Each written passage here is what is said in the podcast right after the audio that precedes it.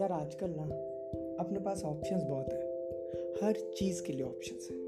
मतलब अगर online shopping करनी हो तो फ्लिपकार्ट अमेजोन मिंत्रा का ऑप्शन है। कहीं बाहर से खाना मंगाना हो तो जोमेटो स्विगी का ऑप्शन है। कहीं बाहर जाना हो तो ओला ऊबर का ऑप्शन है। कहीं आउट ऑफ़ स्टेशन जाना हो तो मेक माई ट्रिप यात्रा का ऑप्शन है।